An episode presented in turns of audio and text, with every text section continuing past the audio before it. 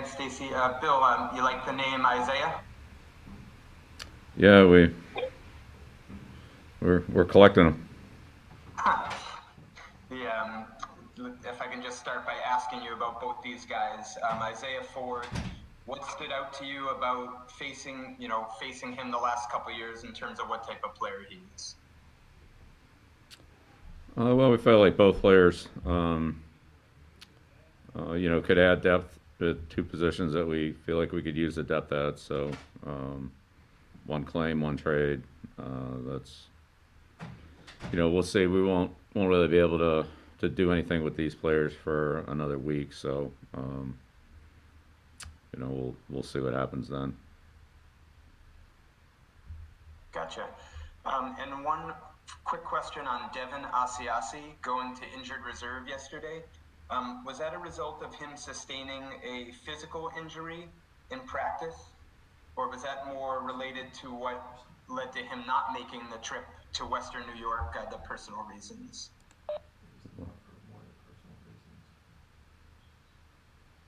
Personal reasons for injured reserve.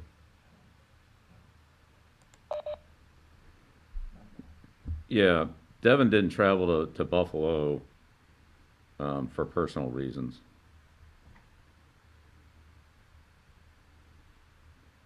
And, and um, is, is, that tied to the IR? but Why he's on no. there, or is that a separate issue? No, it's it's separate. Yeah, he had. Um, yeah, he's on injury reserve with an with an injury, not a personal situation. Thank you for uh, clarifying that. Sure. Next question, Doug Kyed, followed by Karen Guregian.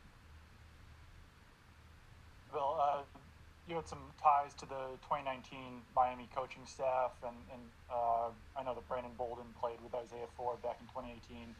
Would you have reached out to anyone like Brandon or, or you know, um, uh, Tiquan Underwood or, or anyone about what you would get, what you guys would be getting in Isaiah Ford? Yeah, we have various ways, um, you know, of trying to do our research on on all players. So it's really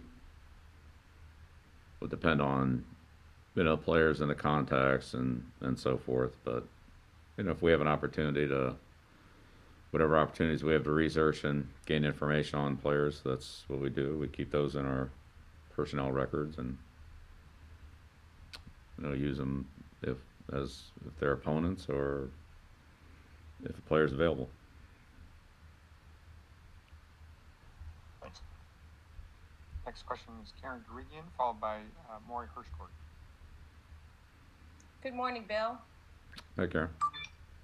Um, I'm just wondering if um, you've been able to put a finger on uh, the inability of the offense to uh, produce points uh, early in games, and how much of a necessity is is it to kind of change that narrative? Yeah, well, we're definitely we definitely want to change it and need to change it. Uh, so that's that's not what we are trying to do, but we haven't done a very good job of it so far. So we'll keep working on it and see if we can uh, be more productive in the early part of the game for sure. Is it, is it a matter of execution or just a combination of factors that have led to that odd statistic? Yeah, well, every game's different, so, but what, whatever they are, we need to do a better job than we've done. Um, it's just not that that's just not the the way we want to play, and it's not a, a good path to winning football. Thank you. Next question, Maury Hirschgordon, followed by Matt Vautour. Hey, Bill, with your shortcomings late in games, I'm wondering how in practice you can, you know, try to improve in those areas to replicate, you know, those high pressure situations. Um, you know, do you have a thought on that and, and how you try to, you know, uh, yeah, replicate those high pressure situations in practice when, uh, you know, you're going to have those same things come up on Sundays and Mondays? Yeah, well, we practice those situations every week, so, um, you know, you can never predict exactly what the situation is gonna be, but you, you practice those, the concept of those, um, and so we just, you know, in, in all areas of the game, we just have to, uh, you know, continue to, to work on those. Like I said, each one's different and the team you play is different, and so you have to make it specific to your opponent, but, um, yeah, we've gotta, just gotta perform better there. Some of it's schematic, honest, some of it's really fundamentals as well, so, um, you know, execution and game planning, um, I mean, all the above, we just, you know, so have to do a better job. Next question, Matt Vautour, followed by Phil Perry. Uh, Bill, Devin wasn't on the uh, on the practice report or the, on the injury report last week. Was, was did his injury come away from the field, or was it something that didn't uh, Huh? didn't really manifest itself until later on? Yeah, I mean, I don't really have anything to add. He he wasn't in Buffalo for personal reasons, and he's on injured reserve because of an injury. So that's I don't know what else to tell you. Next, question, Phil fol- followed by Ben Volin.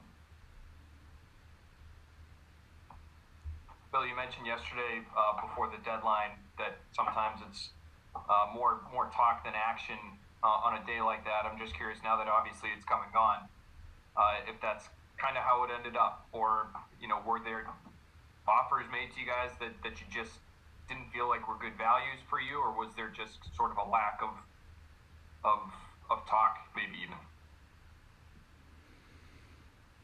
Yeah, yeah, Phil, I I appreciate the question. So whatever conversations we have with other teams, we'll keep those private between us and the teams.